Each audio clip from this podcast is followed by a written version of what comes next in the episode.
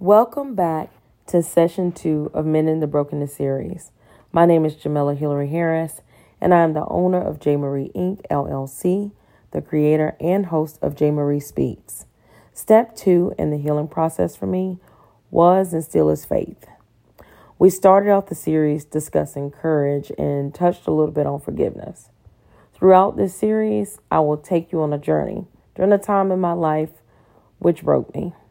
I was lost. If it wasn't for grandma's prayers, prayers of loved ones, and faith, I wouldn't be here today. Hebrews 11 and 1 states, Now faith is assurance of things hoped for, the conviction of things not seen.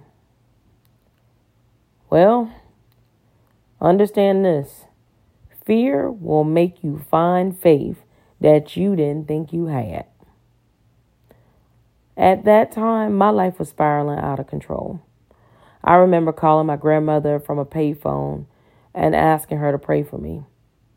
I was only in Augusta, Georgia, but my children's father and his friends were a wild bunch.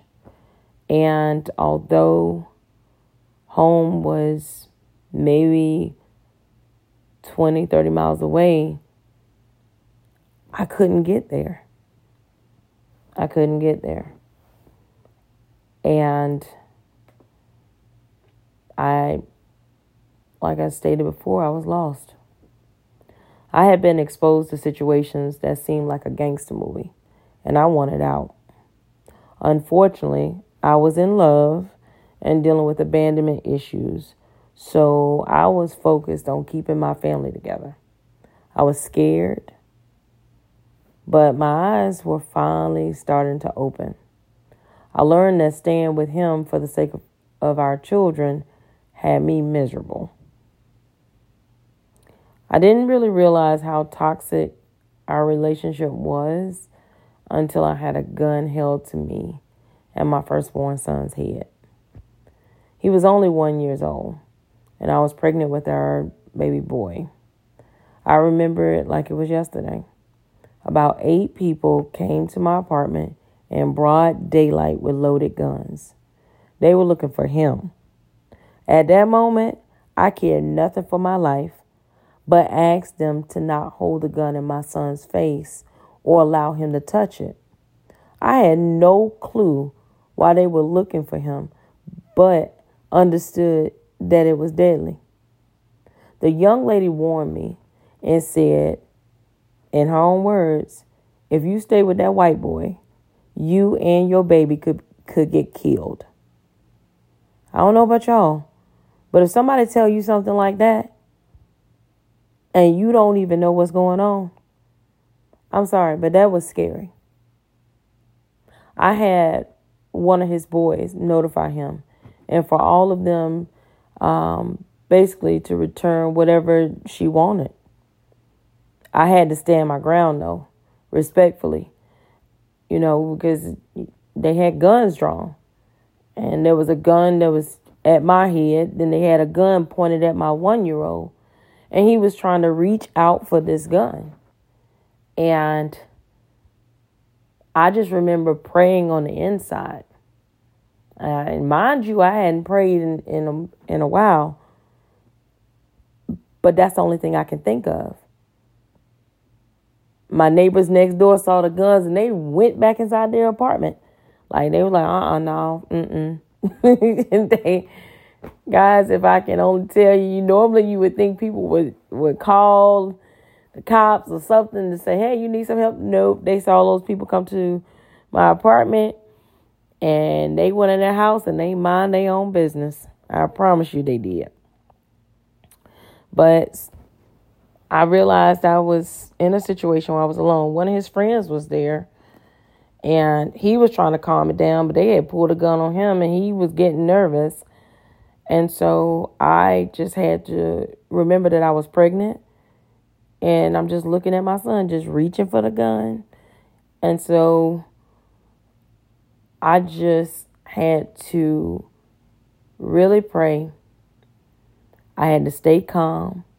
I had to remember to stay respectful. And I told her, I said, I don't know what he's done. I don't know what's going on because I didn't. I said, but you can have everything in this house. I said, everything in my apartment you can have. I will gift wrap the refrigerator for you. But all I ask is that you spare me and my child's life. I said, you can even take his friend. I don't care. I said, I'm just looking out for me and my baby and my future baby. And, you know, she was a mom too. But, you know, everybody chooses whatever lifestyle they want for their for themselves. But I remember how I was in that position and I could have like freaked out, went crazy.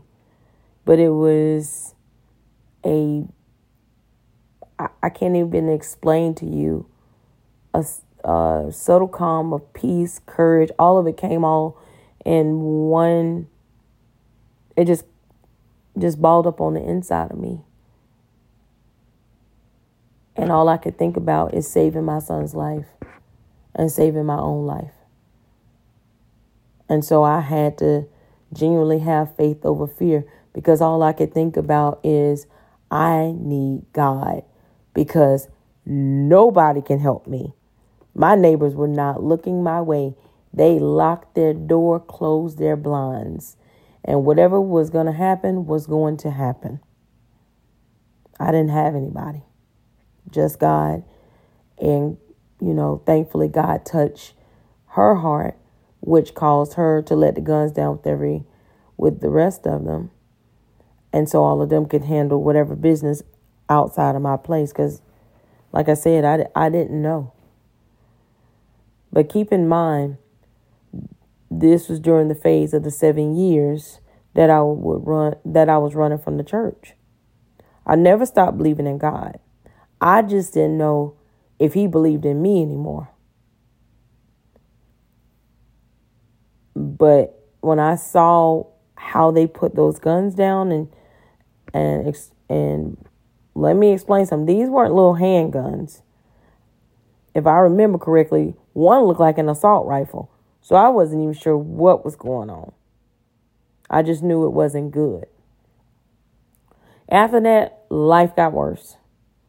One of my children's father's friends snitched on him, and he ended up with a 10 year prison sentence. This was ironic to me because I was facing 10 years in prison, maybe a year and a half prior, because of him. My family is a witness that nothing could separate me from this man but God. Even after, you know, me almost losing my own freedom, I still went back to him. His prison sentence made me angry and it made me really bitter. I was pregnant with our second child and had to go into hiding for a while.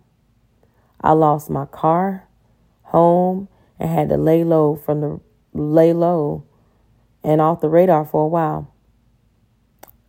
Honestly, guys, I had hit rock bottom. I thank God for my family. I couldn't see past the pain and trauma. I was devastated. And for those of you who have had kids, you know your hormones are raging also. So you're mad, you're angry, you're crying. I was all over the place. I didn't trust anyone or anything but God. I was so angry with God. Although I trust him, I was angry with him too. And it wasn't even God's fault. My choices and failure to make the right choices caused me to travel a hard path. You know, I was mad at God, but the person that I should have been mad at was myself. It was accountability. At that time, I didn't know that. I was um, projecting what I was feeling for myself onto God. And what's so crazy, God just took it. He listened. He took it. God never left. And it was my faith in God that would eventually make me whole again. Over the next two years of my life, it transformed in a remarkable way. Things started looking up for me. I could have left the past in the past, But like Lot's wife, I look back. I helped him get out of prison after a little over two years. And he couldn't parole out to my apartment. So I found another one for our family. He was released. And y'all guessed it. I got pregnant again with our baby girl. And We literally have stair step, stair stepping children. The various occurrences that happened during this time frame made me hate him. I wanted him to die and go to hell, beg for water, and as the drip would get near his tongue, I wanted to catch it and watch him suffer. That's how bad I hated him. I was in a bad state of mind. I still loved him, but he was hurting me. Once our daughter arrived, he came to the hospital and signed the birth certificate. Both families were present for her birth, unlike our youngest son. Even after his family tried to take my children and leave me with nothing, I still wanted him. He was my everything. He became a God in my life. Little did I know, God doesn't play that. Exodus 20 and 3 had been broken. And y'all, you guys can go back and verify this information. But Exodus 20 and 3 let me know. It says, You shall have no other gods before me. Exodus 24 through 5 came to pass, and I saw the jealousy of the Lord. God really does love me and couldn't stand to see me continue to continue the path of the ignorance and the shame. I was wandering in the wilderness mentally. Like guys, I was just out there like you know, I had lost everything. And I was rebuilding, you know, with with my two boys. We I had my own place. You know, I didn't have a car, but I used to walk to the store with the double stroller. Like I had come a long, long way. September 11, 2002, I almost lost my life. There were two pieces of placenta in my uterus that were causing me to bleed out. I was taken to the hospital by my sister T. I declined a blood transfusion. My family was called and they told my father that I may not make it. My dad spoke words into me you know how dads do, like, you better fight, you better get this. You, you know, I don't know for those of you that don't have dads, but my dad was, he was stern, but I knew my father was scared too. And then my mother, you know, she didn't know what was going on because my mom was home. Excuse me. And she had multiple sclerosis, so she was sick. My family prayed for me, the ones that were called. But as I was drifting away, I heard my oldest son say, Mommy, please don't leave me. I need you. And he was little, and I'm like, how this little boy said this? And I don't know if any of y'all have children or not, but you just imagine your child being about one, almost two years old, and they, uh, well, at that time, how old was he? He was actually, he was two going on three. And then my youngest was one, and then my daughter was uh, just born. So he was, yeah, he was, um, he was two going on three. And I remember him touching my face and he said, Mommy, please don't leave me. I need you. And whatever I had in me, whatever fight I had in me, when my son touched me, it woke up every survival skill in my body. Because if I did nothing else, I wanted to fight to be there for my children. And at that moment, it looked like a crime scene. So everyone had to leave. They couldn't do anything to me, meaning the hospital because I wouldn't stop bleeding for them to investigate. They put me in a room and I had to wait.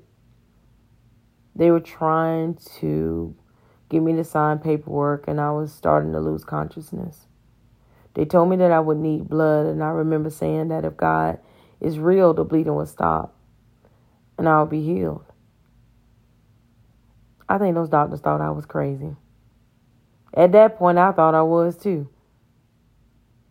Because I was in it, I like I was in and out of consciousness. I was, I I just know I, I'm really funny about someone giving me someone else's blood. They, the doctors and the nurse, they left the room, and I talked to God. I cried out to God with what faith I had left, and I begged Him to save me. I know that I didn't deserve it, but to please hear my son's prayer is what I told him. I said, God, please, if don't do it for me, do it for my little boy. Do it for my daughter. Do it for my son. You know, I, I asked God to allow me to be with my kids and and I was like, I know the road may be hard. I said, but I will fight to keep them together. I said, please, Lord, help me. And I remember falling into a deep. I, I just fell in. I fell asleep, and I was awakened by the doctor or the nurse, and they told me that they can't explain how the bleeding stopped, but it did. They called a sonographer into my room and she discovered the placenta that was in my uterus. It was poisoning me and my baby because she was she was being breastfed. So my white blood cell count was up and she was nursing. So my white blood cells that you know as and for those of you that have that have breastfed your children, you understand when you express milk, that's everything coming from your body. So my my body, my cells were attacking my daughter's cells. And her pediatrician initially couldn't figure out what was going on because she had the she was jaundice. Her jaundice levels wouldn't correct themselves. Um, it was just a lot going on with that situation. And it was time for me to get some help.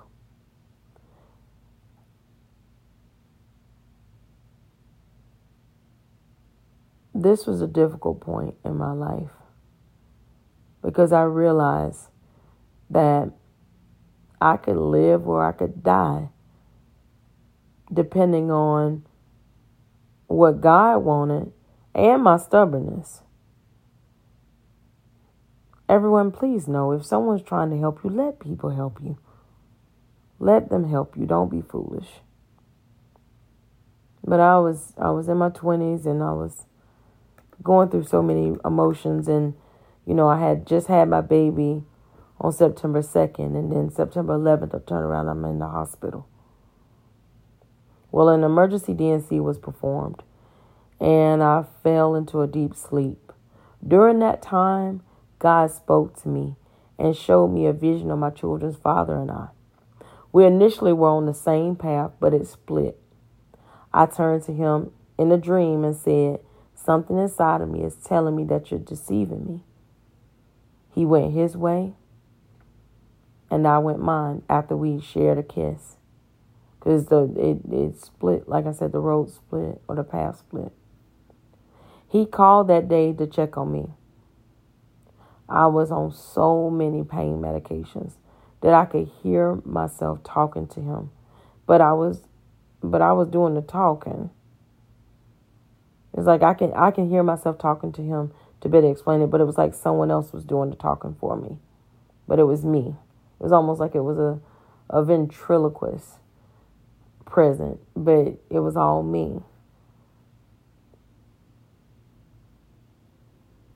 And the exact words that I said in the dream, I said those words to him. I later found out that he married another woman either a day or so after I told him those words. I didn't find this out until later because he was trying to juggle fixing our relationship and reaping the benefits of being married to an upper middle class girl.